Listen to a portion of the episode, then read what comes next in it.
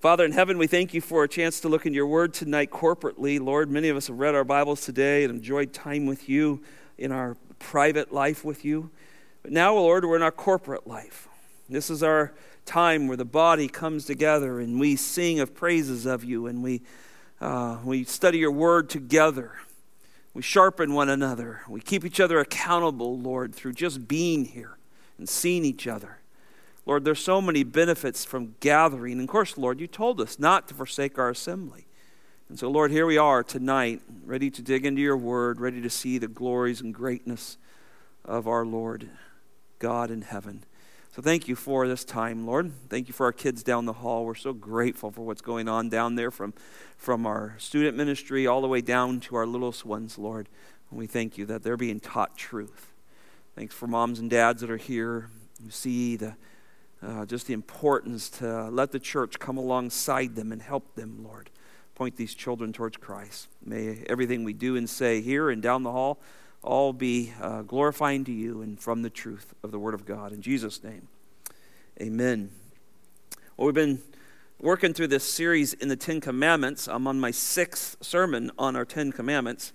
So I'm a little better than a commandment per sermon, if you want to do the math on it. But um, I have found this to be a really rich study personally. Um, I hope it has encouraged you as well. Um, again, just in a way of remind ourselves that you know the Ten Commandments are, of course, a reflection of God. They're a reflection of His character, of His righteousness. That's that's what they do, and and they manifest God's character in such a way that we realize that they're unchanging in the law, this, these Ten Commandments are unchanging because God is what? Unchanging. So if they reflect the character of God and He is unchanging, and then these things are unchanging as well. So um, this God that we call our Father in heaven, He wants to be worshiped, and He wants to be worshiped in all ways of life. All, all ways of everything from faithfulness, marriage, to to children, honoring, all of these ways he wants to be worshiped in. Now, he also um, hates that these laws get violated. God really hates sin, he really does. The Bible is very clear on that. And it violates this holy character of it. It's an offense. Sin is offense against God. And every time I remind myself of that, it brings great conviction into my life. Uh, sometimes we, we brush sin off, don't we? Especially what we call little ones. But they, all sin is an offense against a holy, righteous God.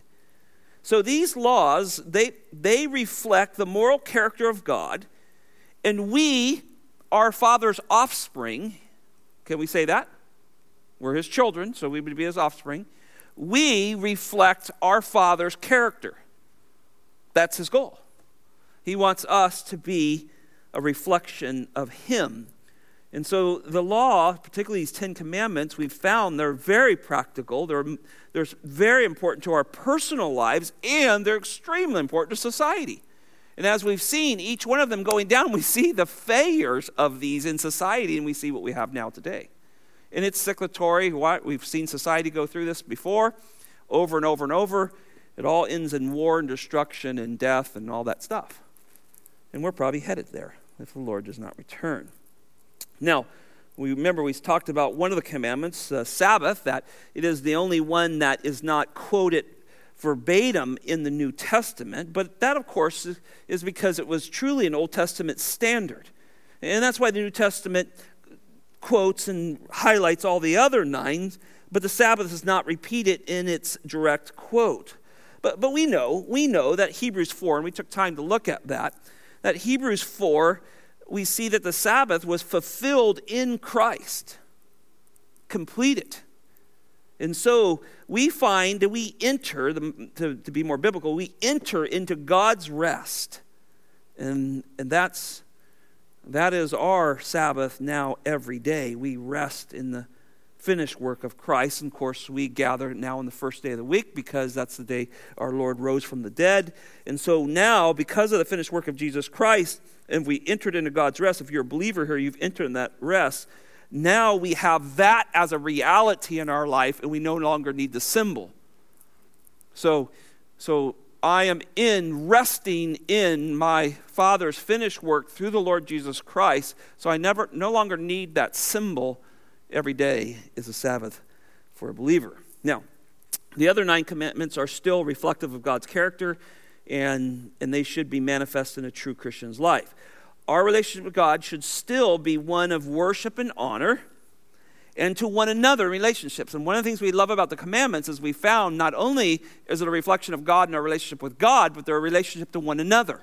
There's a healthy relationship to one another when we observe what God has commanded us to do, motivate it, of course, of us on, the, on this side of the cross, motivated by the finished work of Christ. It is so good for our relationships. Faithfulness, truth, speaking, speaking right to each other. We're going to talk about that, false testimonies and so forth. Speaking truth, being faithful. That remember, we're, we're pulling words out of there that are very applicable to adultery. Is the act of unfaithfulness. God wants faithful people, faithful marriages, faithful congregation of people. And so we realize that this is not only um, just for our relationship with God, it's for our relationship with one another. So, if that is true, if that's our relationship with God, and He wants us to worship in, in, in those ways, he, that means he, he doesn't care for these other things. His holiness, his, in His holiness, killing and stealing and adultery and coveting, all of those things, again, are an offense to Him. So, those commandments still give us an obligation as a believer. Not, and I'm careful with that word. I I, I, I, want to obey. There's an obligation to obey God, but, it's, but the motivation is so much greater than an obligation, isn't it? My obligation is that Christ died and rose from the dead and took my sin and freed me forever. And so we have this empowering work of the Holy Spirit to bring us to this point. Now, we start working. Um, we started working on the eighth commandment, and and I got close on it, and I just I want to finish that one a little bit. Um, Thou shalt not steal. And remember, we talked about the situation that Israel's in and how cramped they probably were, and they're living in tents and they're next to each other, and so they're this nomadic people, and, and God wanted them in this covenant relationship to trust one another. Stealing trust, that would be our word we'd pull out of that. If you steal, you're not trustworthy. So He wanted people to be trustworthy. And when trust was gone, there now there becomes suspicion and and lack of unity, all of that comes. So God gives us commands to, to love Him with all our heart, our soul, our mind. He gave the nation first, and then Jesus quoted it as the greatest command. And then He said to love your neighbor as yourself, right? So stealing would be an offense to God, and it would break the unity between His people. If you don't trust people in the church, that's a bad problem, isn't it? Of all places, we should be trustworthy. It was interesting. My son, my youngest son, was watching it when I was teaching on this. So I get this text in my office afterwards. He goes, Dad, I get the whole trustworthy thing, but quit leaving your keys and your wallet on the seat. Good son reminded me, it's probably not the best idea. And then tell it on the World Wide Web. Uh, that's what we have sons for to help us remind us of that.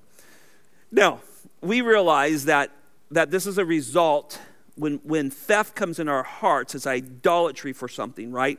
There's a love for something, a love for stuff, and it's a heart condition, and it's not loving God. So, so we begin, and it's, we're going to get into this coveting type thing, but it flushes itself out in lots of ways, and theft is one of them. So to steal is to take, take unauthorized, unauthorized stuff that God entrusted to somebody else. He, he gave, God owns all things, He has all things. He gave somebody that stuff that belongs to them. They're the keeper, they're the manager, the steward of that stuff. And so you rejected God when you went into God's stuff and took it from somebody else. And so it's, it's, it's really a huge offense against God. And remember, we talked about the word stealing in the Hebrew was deception, and it has the word stealth, the idea of stealth in it. Because people don't steal blatantly, they, they do it undercover and sneakily, right?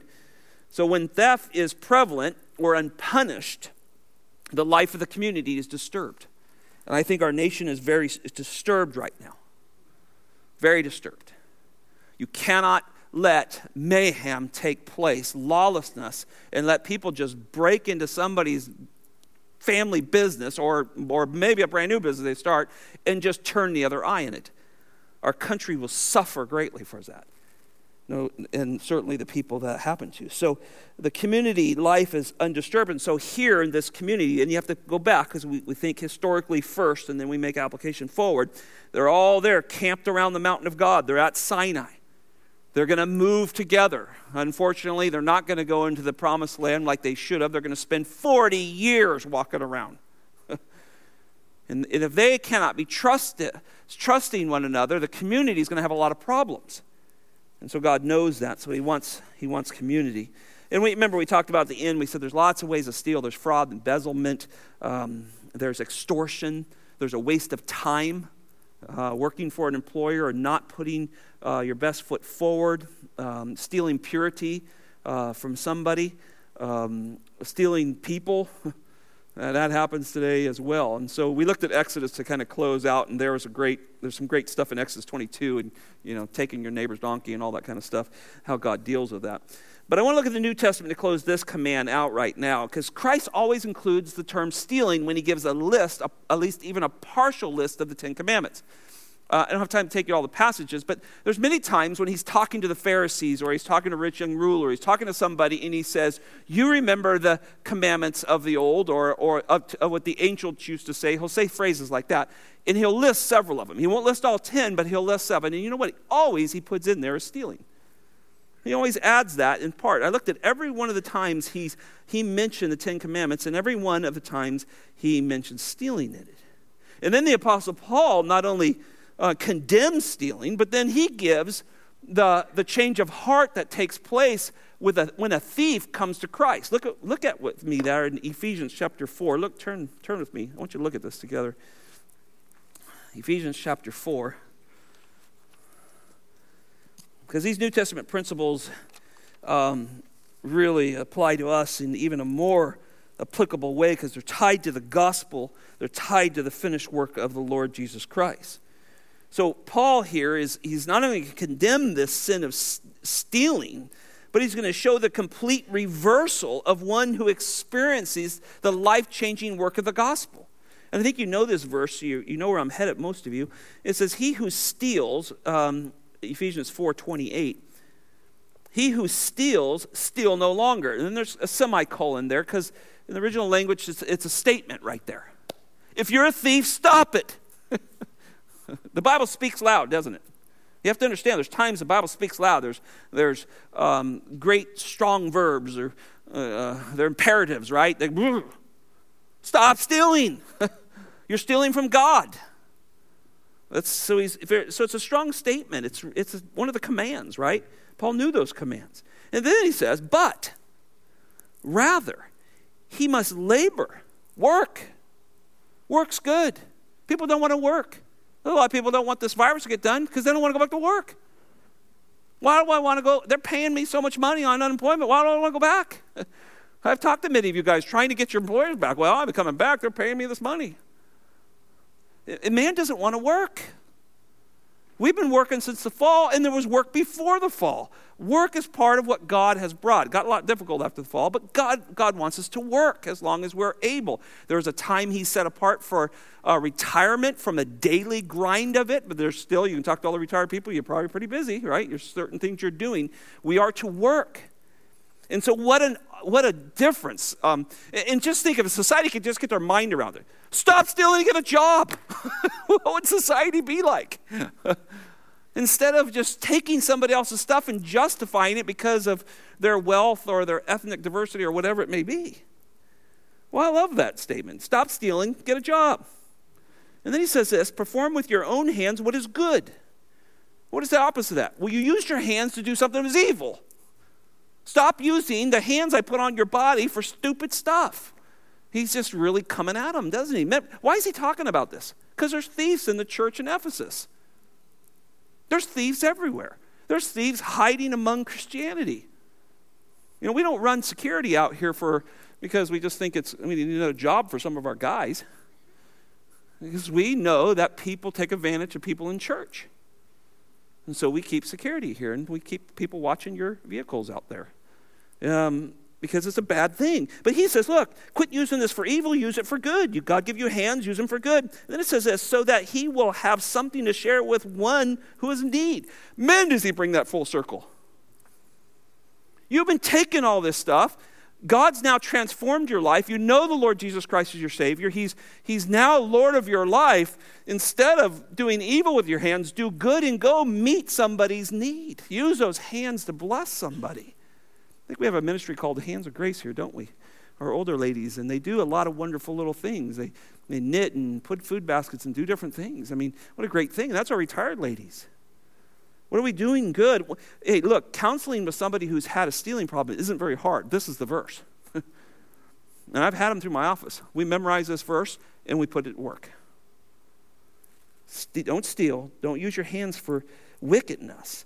See, this is the effect of Christ. He changes people 180 degrees.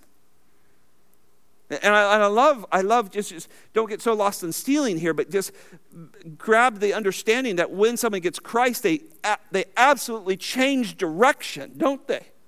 Hellbound people start heading towards heaven. Thieves start giving. Unfaithful people start being faithful, right? Liars start speaking the truth. That's what Christ does. That's what his work in our life does. That's the work of the Spirit of God. There's a complete reversal that comes with Christ.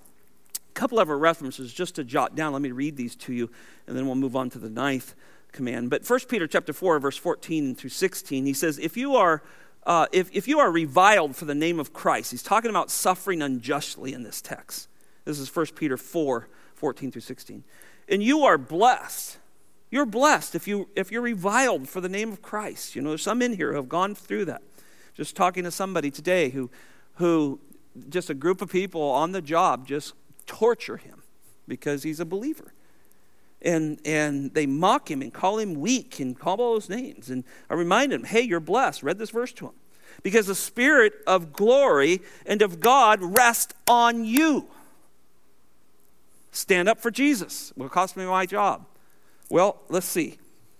If the Spirit of the glory and God rest on you, I think your last thing you got to think about is a job. That's the hand of God putting his hands on you to bless you because you stood for him.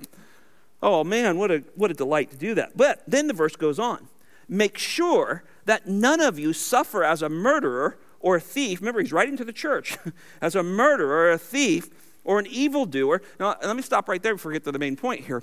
Remember, when you're in a church that's being persecuted, remember, uh, when we get to First Peter, the church is scattered abroad, right?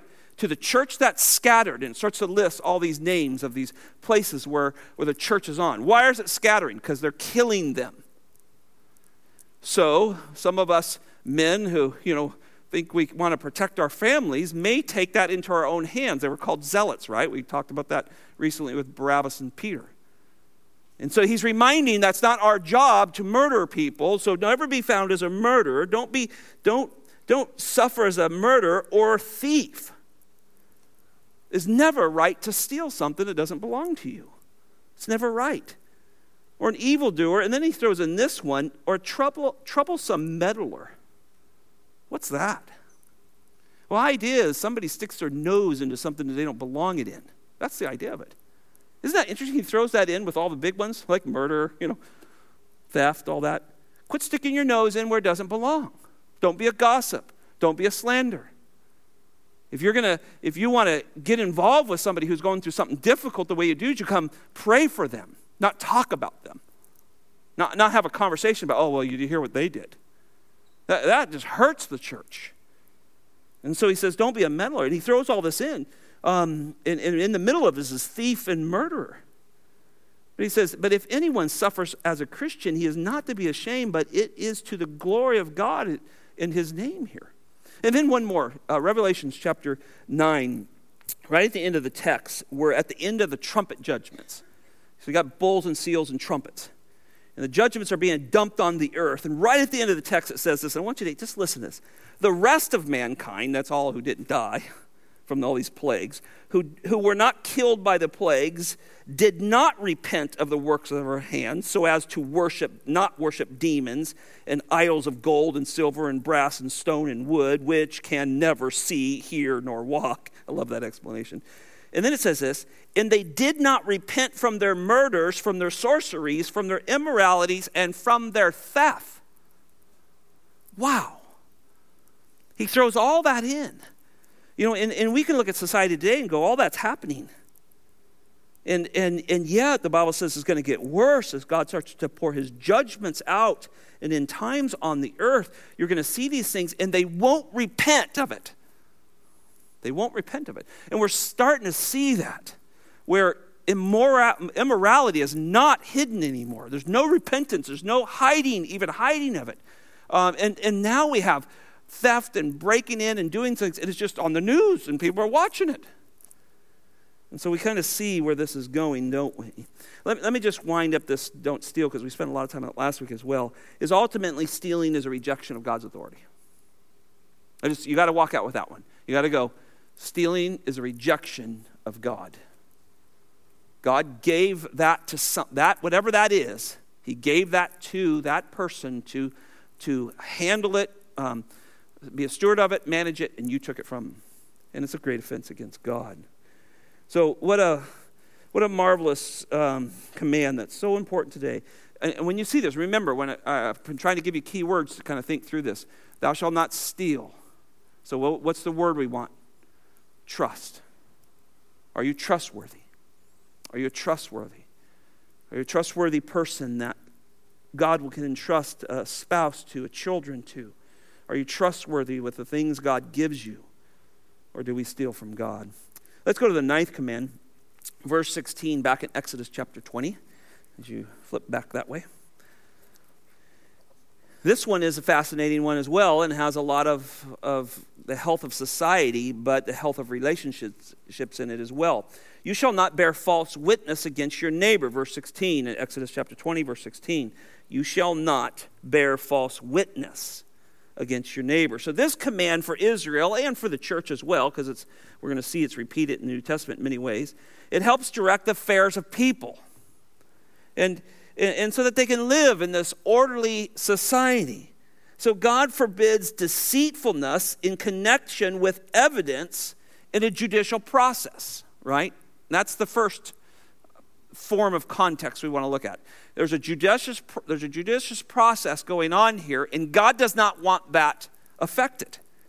He knows that man is going to have problems, his people are going to have problems, so he set up a judicial system for them to manage, and he wants that protected. So, it is the witness or the testimony of the person in a case of law who provides evidence against the case, right? You, you, even the law said they can't be judged unless there's two or three witnesses to say he did this. So that evidence is very important. So God's standard, he sets up a divine standard of how to deal with situation.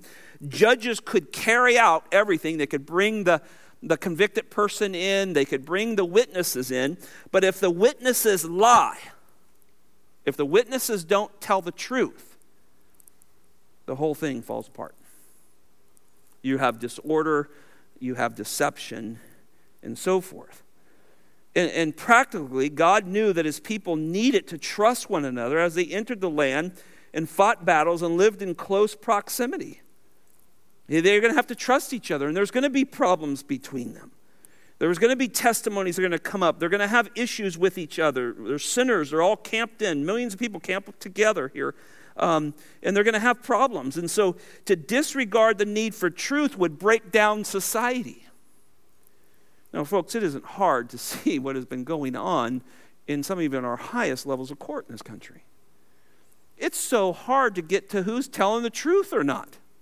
In fact, they make statements, particularly people make statements that we feel it's okay to lie for the greater good.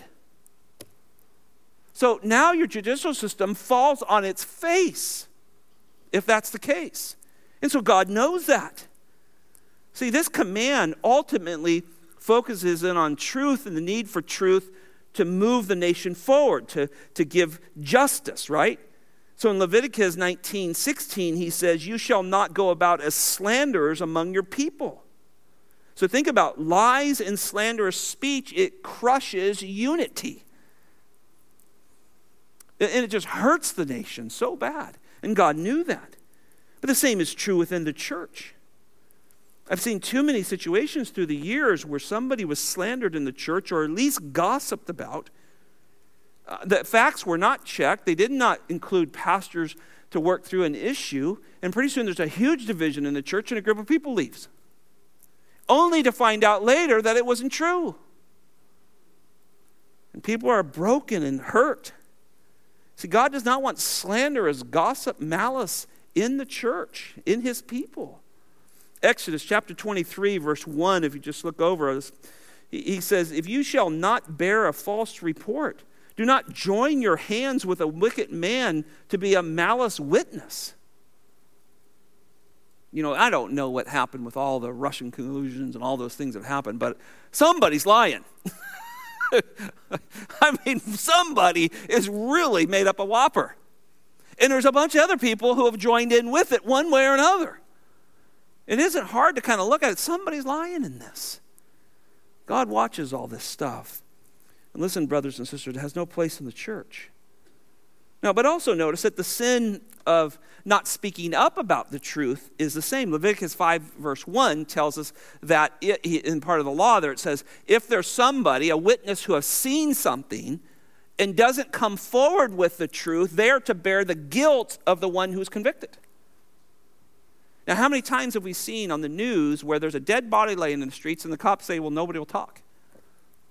That happens all the time.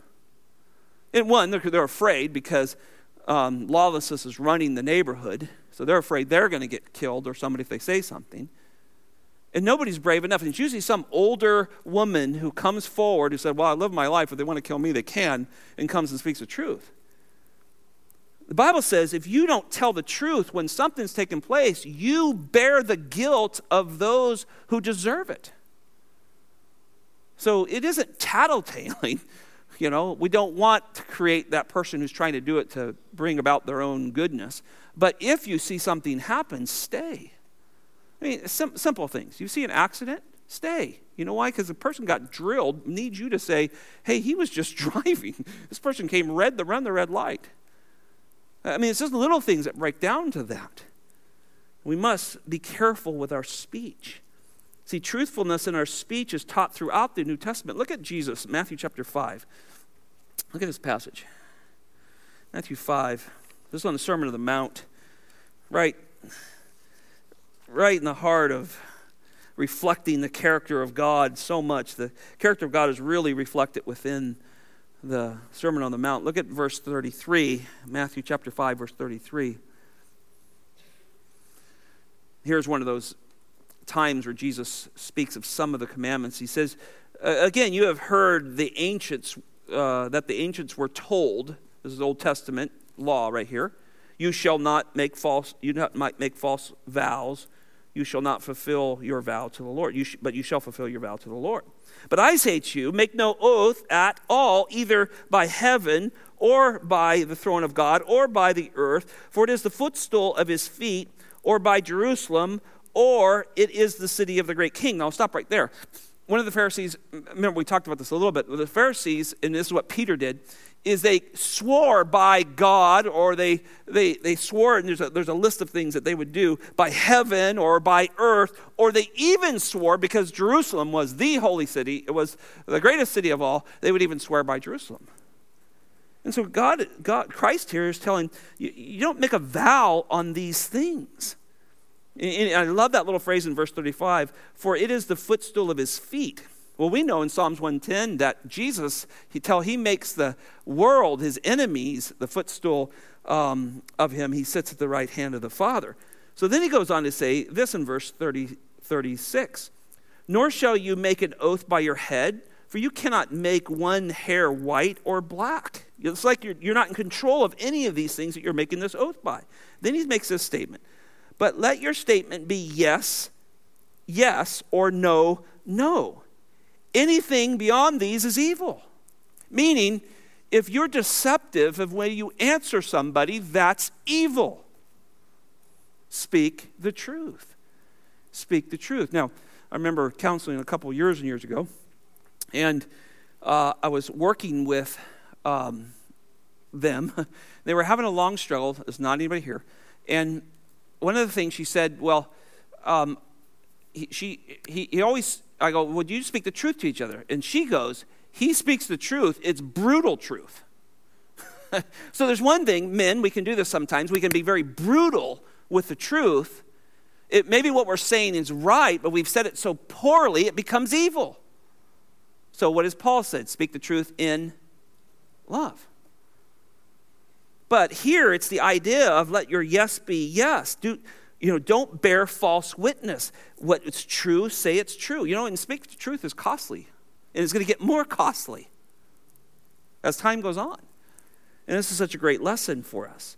Um, remember in Acts chapter 5 when, when you find Ananias and Sapphira, they've lied to the Holy Spirit, right? they've kept back. And the Word of God actually says, Why have you lied to God? And I thought about that, you know, talk about bearing false witness for someone, but if you bear false witness to God, you, you tell God you're going to do one thing, but you do another thing, and you really lied what you're going to do, he, he doesn't care for that. And of course, we know what happened to those two. Look at Ephesians chapter 4. Just go over a few books here in the middle of the New Testament, because Paul wants to take this on as well. See, these commands are all flushed out in the New Testament, but they're all bathed um, in the finished work of the Lord Jesus Christ. The gospel is now motivating a change in our lives.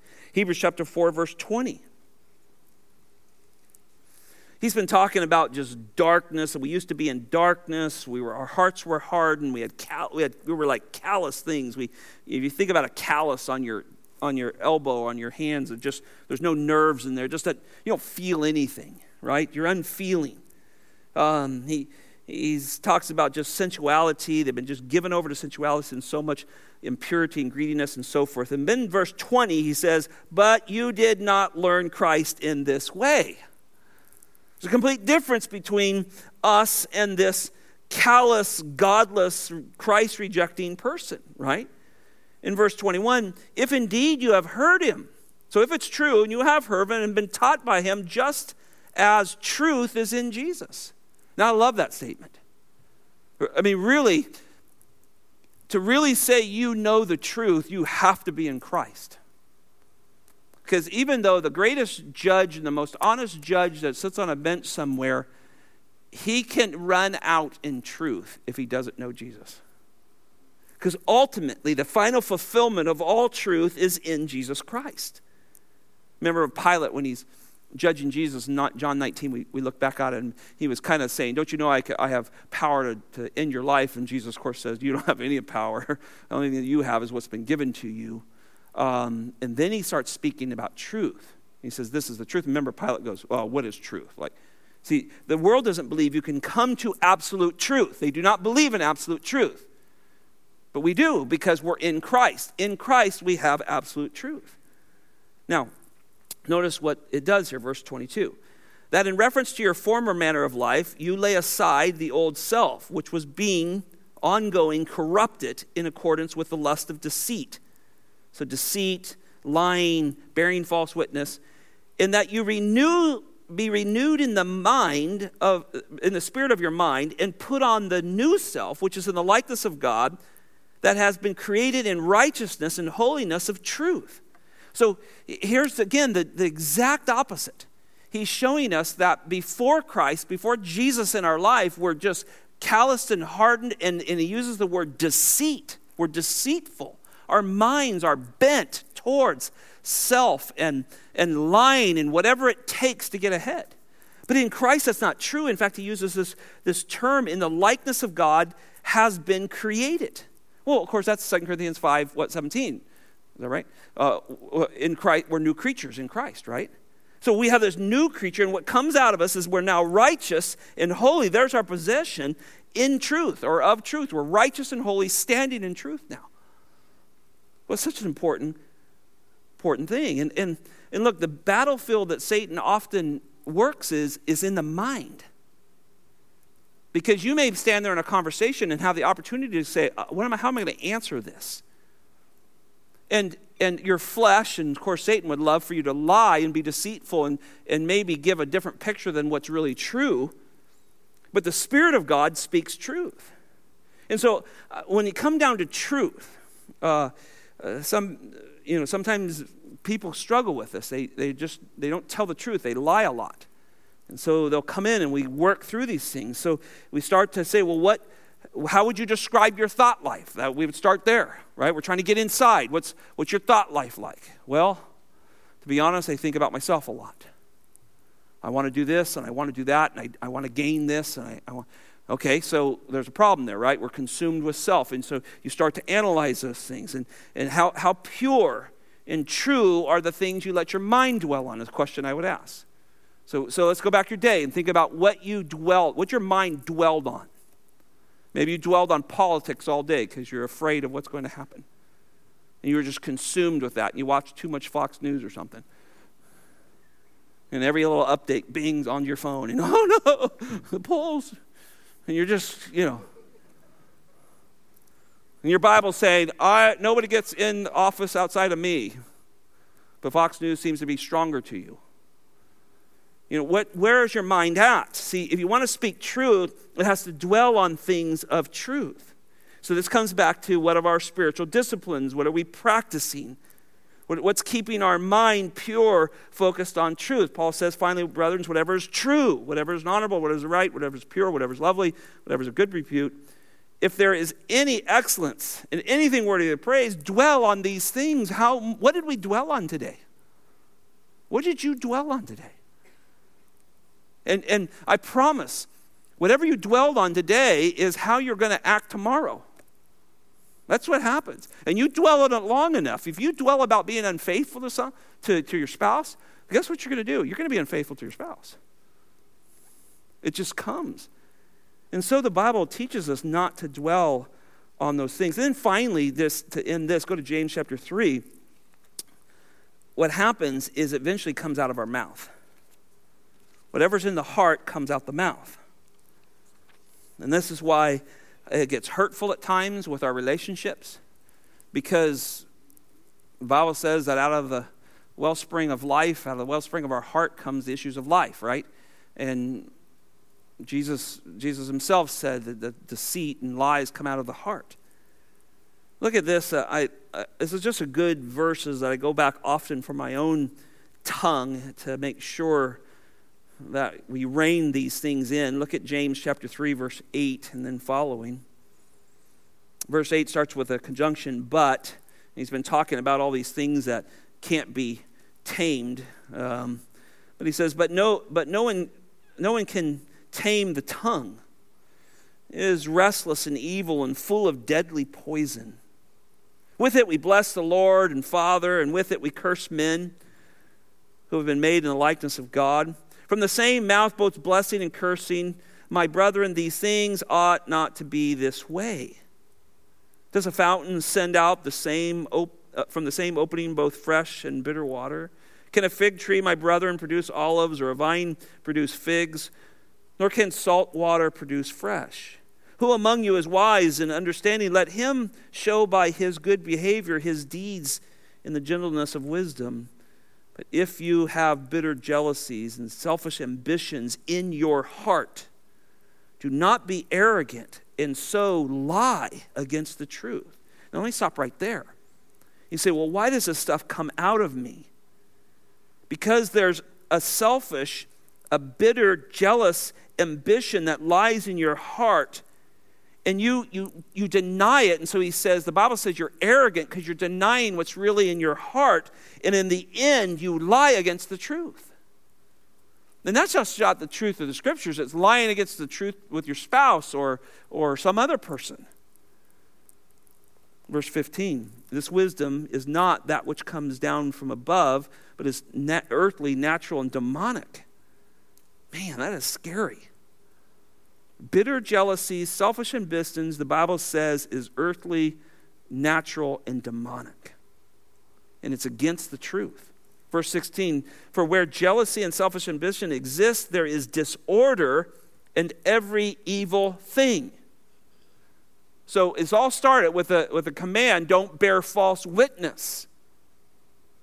And, and look what comes out of it every disorder and every evil thing. God is a God of truth. And when we don't speak the truth in our lives, live truth in our lives, what happens is disorder. And we suffer greatly, and children suffer, and generational sin continues to happen. Verse 17, but the wisdom from above is pure. So now there's this great contrast to the world's wisdom and what it led. It led them into just evil and disorder and destruction, all that's going on in our world even today. But the wisdom from above is pure. Well, that's what we're after. Then peaceable, gentle, reasonable, full of mercy and good fruits, unwavering without hypocrisy. That's what we're after, right? And the seed whose fruit of righteousness is sown in peace by those who make peace. This is a whole difference of those of us that say, when we say as Christians, wait a minute, I want my yes to be yes, I want my no to be no, I want to speak the truth in love, be a loving, kind person. And sometimes you have to say hard things to, to people, hard things to hard people, because people are hard sometimes. It's, it's not easy to do, but it's said in love. I love you, friend. I, I'm coming to you. This is not easy to do. I've had men do that through me through the years. Scott, I need to sit down and talk with you. Something got out of my mouth that I didn't take captive. And it hurt somebody. And they lovingly come and, and rebuke you and exhort you to turn from that. And what good things that is. That should happen in our homes all the time. But listen, as a church, truth is paramount to us. If we lose truth and we can't speak truth to each other, we're done. And that's why God gave us the Bible. And so if you come in and you have a problem with somebody and you're going through an issue, we got to look here because this is what's going to set us free. This is the truth. This is the standard we live our lives by. Otherwise, we're going to be in disorder and every evil thing is going to come out of our own homes. We want the fruit of righteousness that sows peace. All right, let's go to the 10th and final one. Do I have time? Yeah, I got a little bit of time. Well, let's try to jump on this. Um, of course, now we get to probably, the, we may have to come back to this, but um, probably to one of the most difficult commands. Verse 17 uh, of Exodus 20. You shall not covet your neighbor's house. You shall not covet your neighbor's wife, or his male servant, or his female servant. Could be the lawn care company. Or his ox, that's his tractor. Or his donkey, pickup truck or anything that belongs to his neighbor. Got to move things into today's life, don't I? And, and you, you kind of can laugh at that, and I snickered at as I was studying this. I thought, wow, this is really ranchy. Um, but this was life, right? This was life in, in front of Mount Sinai. You know, maybe you didn't have time when you left Egypt to grab all your oxen, and you didn't have it, and somebody else did, and, and, and lots of different things were happening here. And, and, but here he, he comes to a very difficult command. And, and so you think about where, where the ninth command exposes the need for truthfulness for this society truthfulness in the courtroom, truthfulness in personal relationships, certainly truthfulness in this covenant community. The tenth command now turns inwardly. and that's why this one is hard, because it's exposing the inner loyalties of the heart or unloyalties of the heart. So, of course, covet's a key word in this command. Um, chamad, I think is the Hebrew word there. And it means, um, in a negative way, to overtly be attracted to something. In, in a negative way. It, it, it, has the idea of an excess delight in something, way beyond what you would, should be delighting in something. It, it treasures something. It treasures something so much that it becomes idealistic. It's to make something your desire. In other words, to covet describes a consuming desire to possess something in a wrong way that belongs to somebody else. I mean, that's just going to cover everything. It's going to cover everything from your neighbor's car to his wife, to somebody who maybe you think would treat you better, to whatever, whatever else. So, there's, so this, is a, this is a tough command to start to wrestle with. See, this, this is a desire that stimulates. It stimulates a, a wickedness within us. And it may even perceive something beautiful that God made and, and something that's really neat and that God has given us to, to enjoy here. In and of itself, it could be something that's not evil, but something God made, but it turns it into evil because the, the wickedness of our hearts. Now, what makes this command difficult is, is that it unveils a hidden and, and a forbidden feeling. This is deep, isn't it? This is hard. This gets in the kitchen.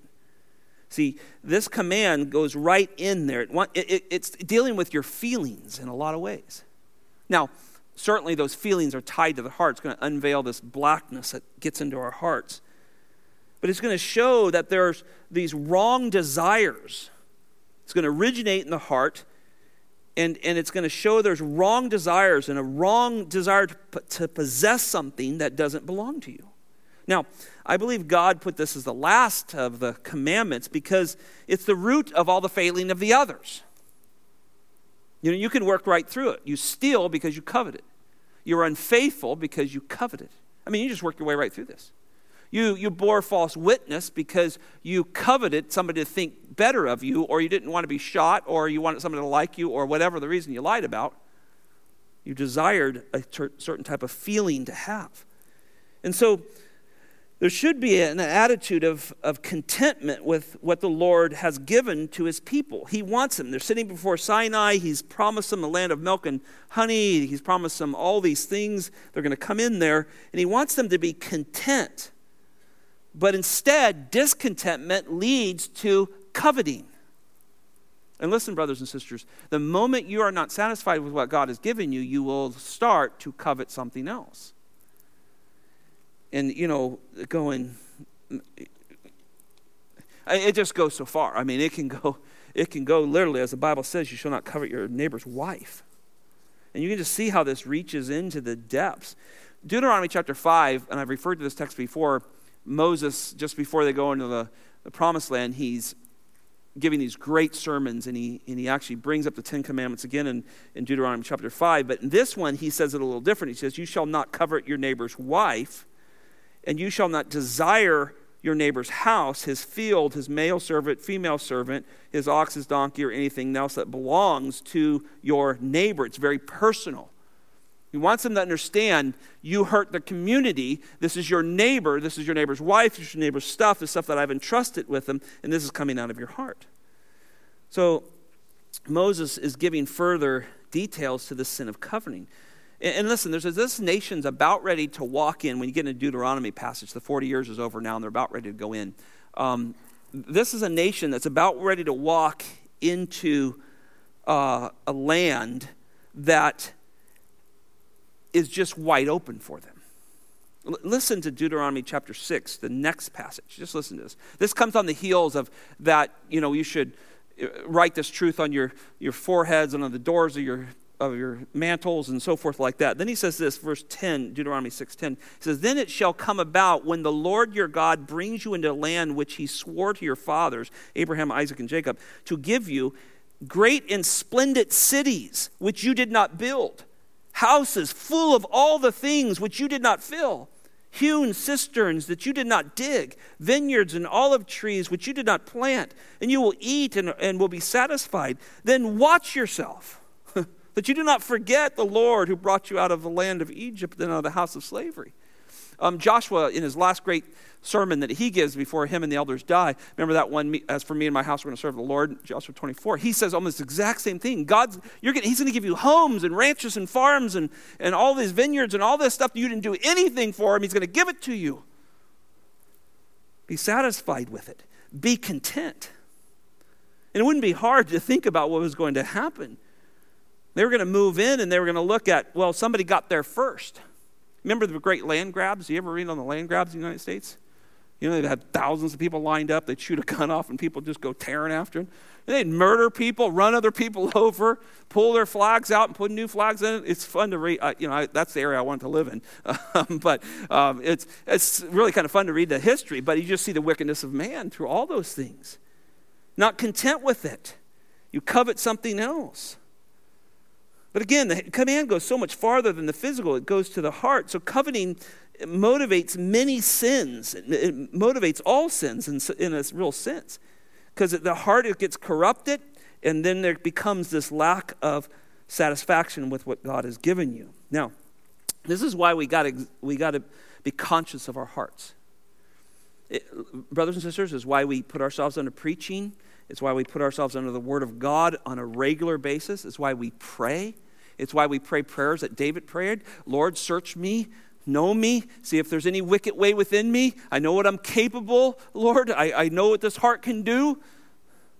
I mean, that's the kind of prayers that, that, that we should be praying as, as the family of God.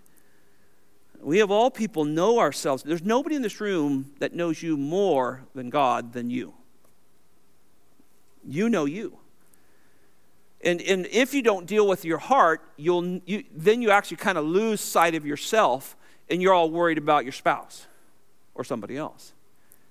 And then marriages begin to go south and difficult things happen. But look, Jesus knew, he knew the heart of man, and he, he has to deal with it all the time. They're walking through a field.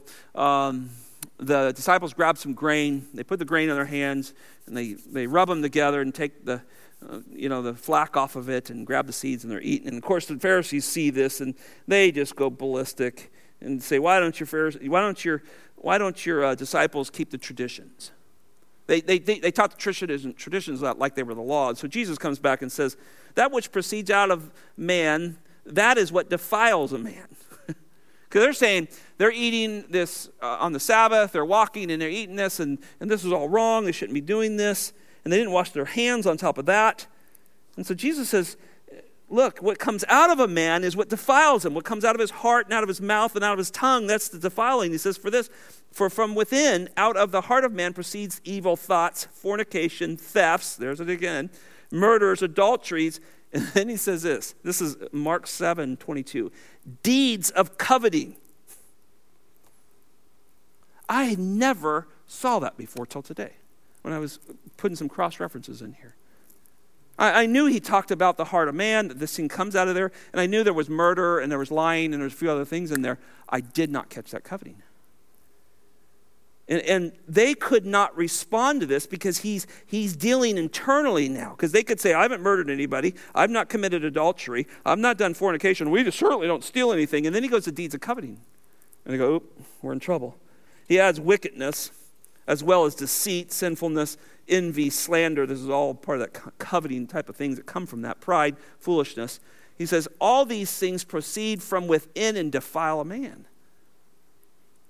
And so he's showing us that this last command just brings out all the things you think you've done. Those have been all outward because the heart will expose they were merely outward. Inwardly, you did want to be unfaithful. Inwardly, you wanted to steal. Inwardly, you wanted to lie your head off to get yourself out of that trouble. And Jesus has a way of coming right to the heart. Now, Apostle Paul deals with this as well. Look at Ephesians chapter 5. A couple more references will be done. So I want, I want to make sure you see the New Testament aspect of this. Ephesians chapter 5.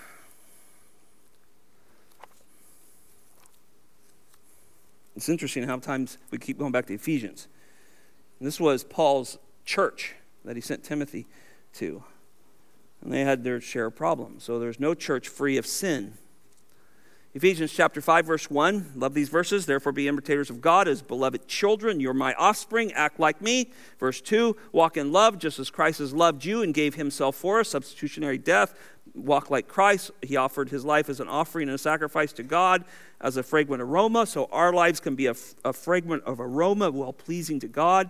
Then he says, but verse 3, 3 But immorality and any impurities or greed must not be even named among you as is improper for the saints. This stuff should not be a part of our church. This should not be, this should not be spoken of of Christians that they're living in immorality. And yet, yet the, the reports that are coming out, Ligonier just put out their state of theology report that they put out every two years. And, and the questions when it gets down to is it okay about this and that, and do you believe the Bible is true? I mean, we're moving into the 50 percentile of people who say, oh, yeah, that's not a problem. And more and more people, when they are tracked on immorality and homosexuality and all of that, Christian, quote, quote, Christians are saying, well, it's not a sin. That's not what God's talking about. And so I just don't know how you get around these verses here. But, but he goes on, there, there must, verse 4, there must be no filthiness, silly talk, or coarse jesting, which is not fitting, but rather giving thanks. Now, I've, I've, I've worked through this verse with men's ministries many times because um, filthy talk and silly talk and coarse jesting is, It could just be godless stuff. Then it doesn't, I, I had some guys, well, it doesn't sound like very fun to be a Christian. Well, yeah, and been around the Christians I've been around. We laugh and have a great time all the time, and we don't have to be filthy. We don't have to be stupid and silly, and we don't have to be coarse to have a good time. Because our hearts have been changed, and so what flows out of the heart is either this filthiness or um, enjoying your brother and having a fun, having a fun time with him. And, and that all comes from a heart of thanksgiving. Notice that. But look at verse 5 is what I'm after. For this you will know with certainty that no immoral or impure person or covetous man who is an idolater has an inheritance in the kingdom of Christ and God. So here, Apostle Paul identifies coveting with idolatry. Now, now that is that's the that's the top right there. Now you've you've broken the first commands. You, you, your coveting has led to idolatry, and idolatry has no inheritance in the kingdom of God. If you're an idolater, you can't be in the kingdom of God. You're either a forgiven idolater, all of us you know, that are believers, we're forgiven idolaters. We, we, we worshiped everything but God before we're saved. Um, or you're still an adulterer and you're not uh, idolater, and you won't go to heaven. See, it has to be forgiven like every other sin, but, but the connection here, and this is, this is where it gets a little raw, that if we covet, God says it's idolatry. It's like bowing down to idols because you're bowing down to things that you desire more than you're desiring God. And you say, Scott, I, I, I can see this in my life because I'm studying this and going, I can see this in my life. Well, how do you get over it? You study God's word, you believe the Bible, you train your mind. You go, God, I, don't let me fall into the corruption of the world. Don't let me be conformed to this present world, but let me renew my mind daily so my heart will now follow you. See, it's so easy to fall into idolatry. I think, man, I think Christians, we, we go, well, it's not us. You know, the nation of Israel, once they got back from Babylon, never bowed down to idols again. They just never did. You can study it. They never bowed down to idols again. They got back, um, and then doesn't. It's pretty quickly the last. Uh, the last of the prophets come. Last one being Malachi. Then God goes silent for 400 years. Pick them up in the New Testament. There's man. They never bow down to an idol again, and yet Jesus constantly brought, brings up idolatry in their life because what was replaced with these wooden or gold figures or whatever they were bowing down to, the Baals and Astros and so forth, was now desires of their heart power, money, prestige, having something, gaining something in some way. And so that's us today as Christians. We can let things into our life. And, and I think when you read this text and many more, I'm going to run out of time here. I have a bunch, a list more here. When we begin to realize this, that, that that idolatry is real within the church, that probably all of us struggle with it at times where we desire to be loved right. And we desire to be loved so much right that that becomes an idol to us. And that's very unfortunate. And, and, and it isn't that you don't deserve to be loved right, but it can become an idol to us. And, and or you're just not satisfied. I mean, just go to the simple things of not satisfied with the home I have, or the income I have, or whatever it may be. And now that just slowly builds a new idol in our life. And just think about the advertisement of today. Advertisement uses idolatry as their main purpose, right? There are no fat people selling clothes. I was looking at a golf advertisement the other day, and I looked at these golf guys. Go, they're 24. They're about as fit as can be. I can never get in that. and, and, and pretty soon you want to be like that. And the more you study that, and the more you hear advertisements, the more, and pretty soon you're gain this desire and desire and desire, and pretty soon you're you become a health nut, and you you're mean to everybody, and you're you're you're got a diet that you know if you're not on it, you're not a Christian, and you know I mean all kinds of things goes down because we're so now our bodies have become this idol. Now we need to take care of it. You know there's there's a stewardship here as well, but we can see where this goes, doesn't it? And it gets really real real quickly. One more passage, Colossians chapter um, 3. I got to quit. I'm over, I'm over time. But I did want to get done with the Ten Commandments today. Um, chapter 3. Therefore, if you've been raised with Christ, you know, if you've been raised up with Christ, if you're, if you're saved, Keep seeking the things above where Christ is, sit at the right, seated at the right hand of God. Set your mind on things above. That's the problem, right? We don't think of what's pure, right, holy. We're thinking of other things. Set your mind on things above, not on the things of this earth. Brothers and sisters, our mind gets on this earth too long. It's bad. You know where it goes. And so he reminds us look, we're with Christ. We, we have a position in Christ. Where he's at, that's where we, our mind should be. For you have died, and your life is hidden with with Christ in God. I love that phrase. Verse 4 When Christ, who is our life, is revealed, then you also will be revealed with him in glory. There's a great hope. Quit holding on to things down here that you're not taking with you. Verse 5 Great mortification of sin here. Therefore, consider the members of your earthly body as dead to immorality, impurity, passions, evil desires, and greed, which amounts to idolatry. So, so greed drives idolatry idolatry results is resulted from coveting.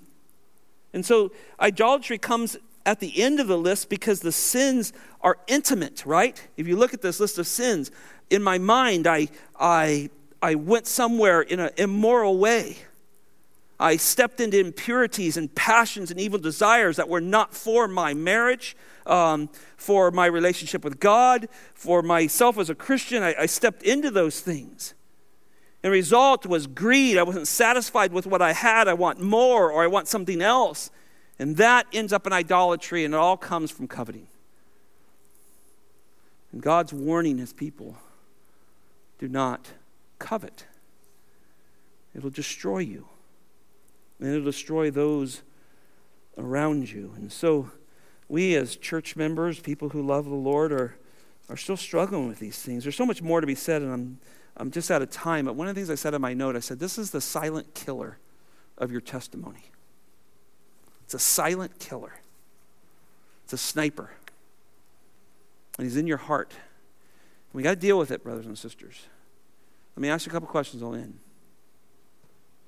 Where are you not satisfied with what God has given you?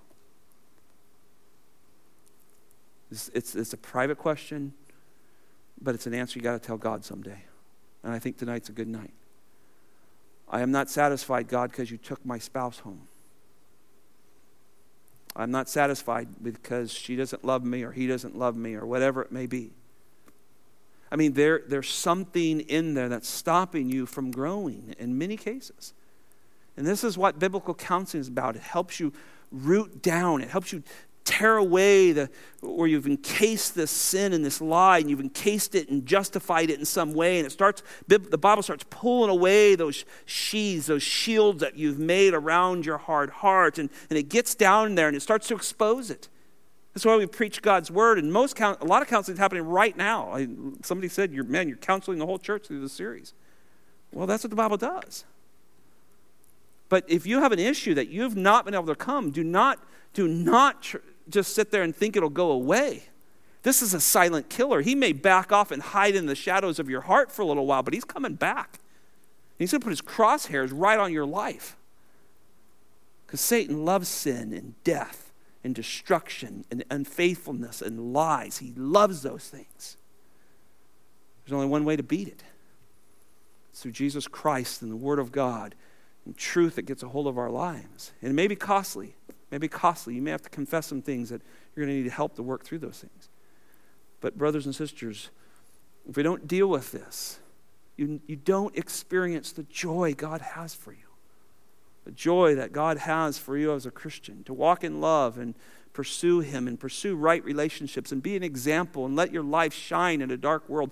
All that goes away. Somebody else gets to do that because we won't deal with the dark recesses of our hearts. I know this is steep and it's a little thick in here today, but these are the Ten Commandments. You want to go look at the character of God? Guess what's going to happen? It's a mirror, and you're going to go, oh, I need some changes, God. So, we, so what we've done these last six sessions is we look deeply into the character of God and we've seen ourselves. And so now we got to say, what do I do with that? What do I do with that? Father, thank you for your word. Lord, if we were just Christians who gathered as a social gathering and the Bible's really never taught, or maybe a verse is read out of context, or um, some good deed was done, or something, Lord, we, we would just go on in our sin. But that's not the way the Bible works, Lord. And you told us to teach the full counsel of God's word. So we believe that we should work verse by verse through it, Lord. And as we do that, we come to things that unveil and reveal darkness in our life. Lord, and we, we don't like it sometimes, Lord. I know it's, it's convicting. I struggled with things all week long as I've studied this passage. Areas that you expose in my life that you want done with, you want out, you don't want that part of us. And Lord, that hurts a little bit to show that we've been unfaithful in areas. We've not spoke the truth. We've, we've actually deceived somebody or, or even just deceiving ourselves. We've not been content with what you've given us. We're looking over the fence at something that doesn't belong to us, from a person to, a, to an inanimate object. We find ourselves not very joyful. We really find ourselves being hypocrites. We'll come to church and talk about the gospel and listen to a great BFG and have good inter- interaction and then walk away and never deal with that, Lord. And we just get colder and colder and more distant and life just has more and more problems. But God, that's not what you have for us. You want us to be men and women, boys and girls that love each other, that love our God, and we're able to love one another and speak truth and love to one another. To be able to sit down and say, These are my issues. I, I know God has revealed them through His Word. Lord, help me. Lord, you are, you're a God who helps His children. You don't want us to stay in darkness and sin and all the ugly stuff we get ourselves into. You've provided a way out of that. You've provided an escape from our sin, Lord. And it's through the finished work of the Lord Jesus Christ, the Lord. And that, that work continues on in our life. So, Lord, may we avail ourselves to that. May we put our knee on the ground tonight. And may we confess sin, covetousness, something that we're desiring that you didn't give us. And Lord, may that confession lead to true repentance. Godly sorrow leads to godly repentance.